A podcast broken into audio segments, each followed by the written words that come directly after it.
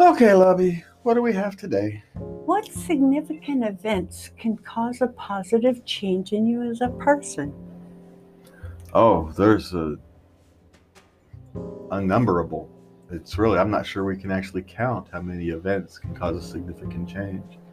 I think whether it's trauma or success, Positive change. Yeah, but trauma can cause positive change. It can. It can. It can, can force you to confront part of yourselves that need to be need to be adapted, and so it's, you know, the world isn't isn't a straight line. You know, we've talked about how life comes at you fast, throws you curveballs and screwballs all the time, and well, it's true, and you never know. You know, sometimes hitting rock bottom is what causes you to stand up and turn yourselves, turn your life around.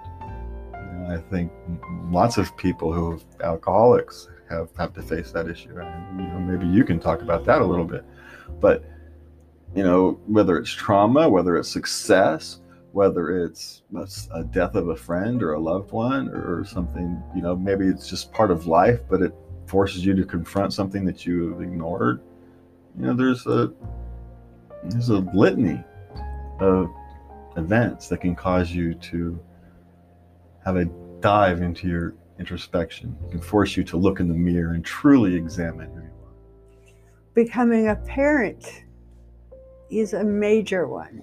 Yes, getting married, becoming a parent, falling in love for the first time, trying to chase the person who you love, trying to make yourself a better person so they'll accept you, so they'll want you. Um, now it can go the other way too. All these things. That's the other thing. All these things can go the other way. There's, it's not a clear cut thing. You know, something success can make you, you know, become arrogant. And Yeah.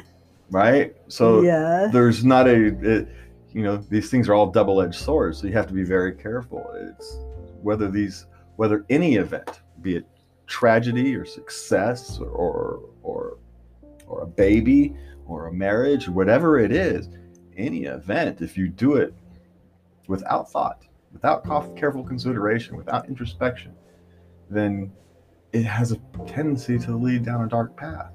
But if you're mindful, if you're careful, if you genuinely consider your actions and consider the type of human being you want to be, doesn't mean you're going to be perfect, doesn't mean you're going to hit your, your ideals, but at least if you have something to aim at, then you're more likely to get close to it.